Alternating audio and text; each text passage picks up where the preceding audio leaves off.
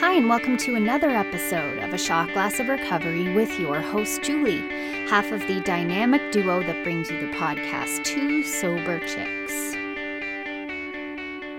Hey, y'all. I cannot tell you how excited I am because I have figured out how to attach an outro to my podcast.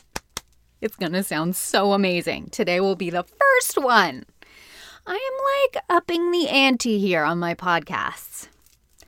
So, today I wanted to talk about how I have been taking women through the steps with the big book and the 12 and 12.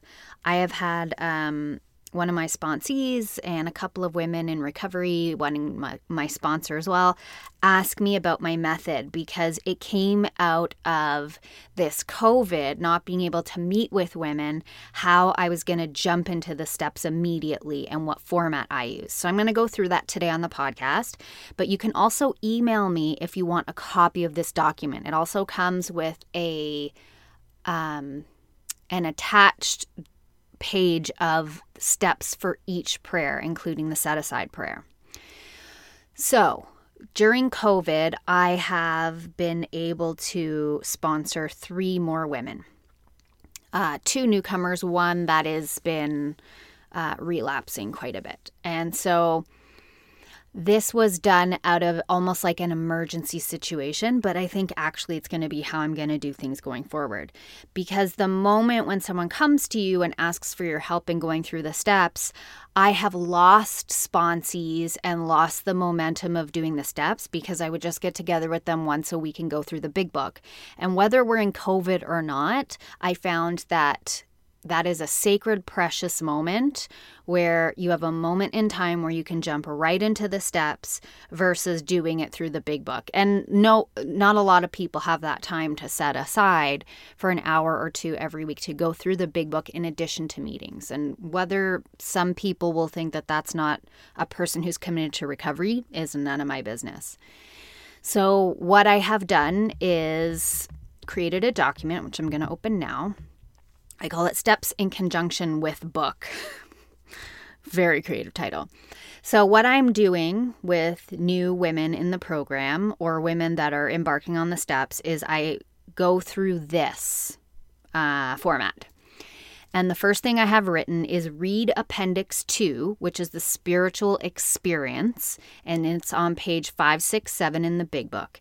And the reason that I have them read that first is because the spiritual experience is crucial to our recovery. Everything depends upon it. Now, it doesn't mean that you have to fear or worry about if you've had one. Listen, if you are an addict and you are still alive, you've had many. Or if someone's worried that they won't have one. That's what the steps are for. And I guarantee, as a human being, you have already had a ton and you will have a ton more. So we read the spiritual experience first, I send it to them first, and that's where they start. Now, what I say to them after each step and associated readings is highlight things that you relate to, write down any questions or things you want to talk about it, within the reading. If there's something that confuses you, if you had a major aha moment, a moment where you're like, holy shit, that speaks to me. That's what I tell them before I give them any of this work. After this, and so this is all part of the step one readings. So read the spiritual experience, I say to them on the first title page under the AA title, it has a subtitle that says How Many Thousands of Men and Women Have Recovered from Alcoholism. And I point out what the word recovered mean. It doesn't mean cured.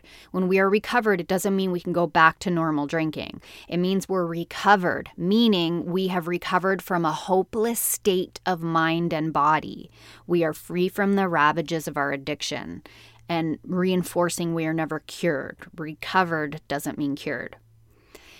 Then, when it comes to the readings, for step one, I have them read all the prefaces unless it's an absolute emergency situation in which they can avoid that.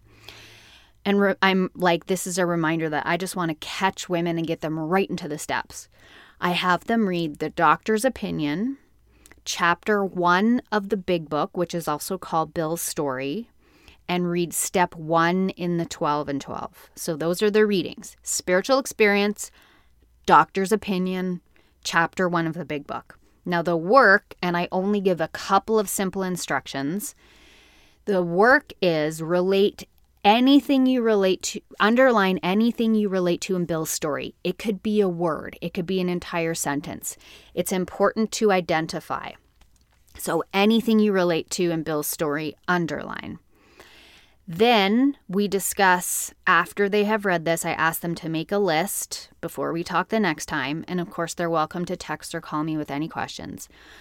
But write down on a piece of paper because step one is two components manage, um, powerlessness and unmanageability. Write down all of the unmanageability that they're incurring in their life as a result of their powerlessness over their addiction. And it can be something as simple as I'm afraid to open my emails, I'm afraid to check my voicemails, or as big as I can't keep doing this to my elderly parents. So write down all of the unmanageability. Then, after that's done, they let me know we move to step two. Uh, step two, I have them read chapter two and three in the big book and read step two in the 12 and 12. I ask them what their higher power is and do they have one? And if they do not, that's okay. They can make AA the higher power. This will shift and change over time.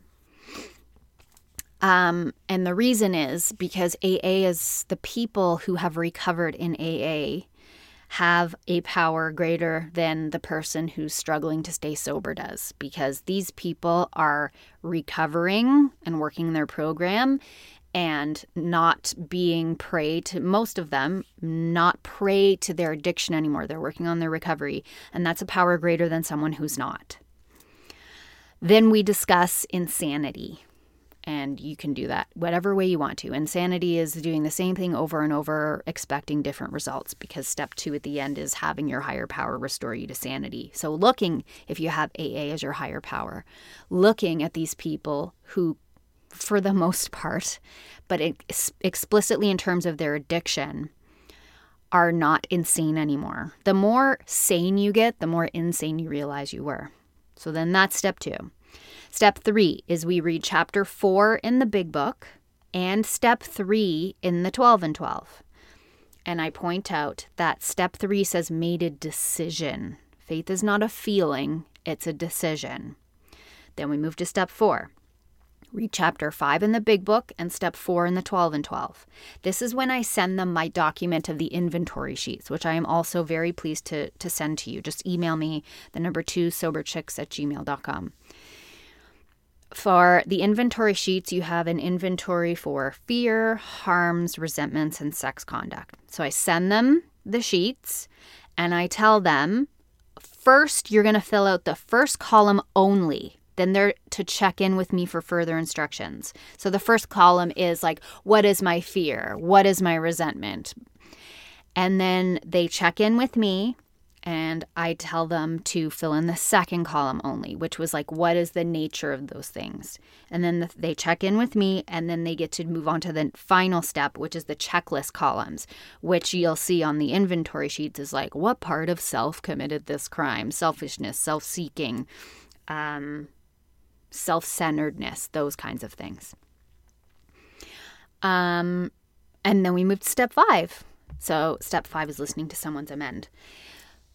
I have them read chapter 6, pages 72 to the end of page 75 in the big book, and step 5 in the 12 and 12. Then we pray. I listen to their fourth. And typically, I'll say just let that sit for the next 24 hours because it's a lot. You've just exposed all your skeletons in the closet. And what I'm doing as I listen to their fourth is I'm looking about patterns and char- quote unquote character defects. So when you're listening to someone's fifth, we all know that the base of all of our character defects or how we act is based in fear. So, fear is the base, and it's like all of the character defects branch out from that. So, fear being the base, the behavior could be rage, it could be insecurity, it could be jealousy, it could be envy, it could be um, retaliation, it could be low self esteem, it could be doubt. All of those are based in fear, but the way we express our fear is our character defect. Step six, I have them read the first paragraph on page 76 in the big book and step six in the 12 and 12. Six is about being well, willing and ready to move into action to let go of these character defects. Step seven is read the second paragraph on page 76 in the big book, and step seven in the 12 and 12. Seven is about working with God for the results of trying to let go of your character defects. And life may get harder at this stage, which is important to point out because when we're trying to do better in our lives, we have to be confronted in, with the situations that make us react in order to do something differently. Step eight, I have them read the third paragraph on page 76 and in the big book, and step eight in the 12 and 12. This is when they're going to make their list, just make the list of the amends. And what they're going to do is go back to the harms, put those names on the amends list, and then have them look at the resentments they have and look at their part in the resentments or look at who they are through the eyes of the person they resent. So if you resent your sister or your husband or your parents, you look at yourself through their eyes, and that often helps somebody see their part in the reason that they resent these people. And you'll move those people to the amends. Step nine, I have them read the last paragraph on that page, on page 76. I have to add that to my document 76 to the end of the second paragraph on page 84. That's where the AA promises are, which I'll read at the end of this actually. That's a good time. The promises tell us what will happen in our lives if we, once we're halfway through, not the steps, but this step, step nine.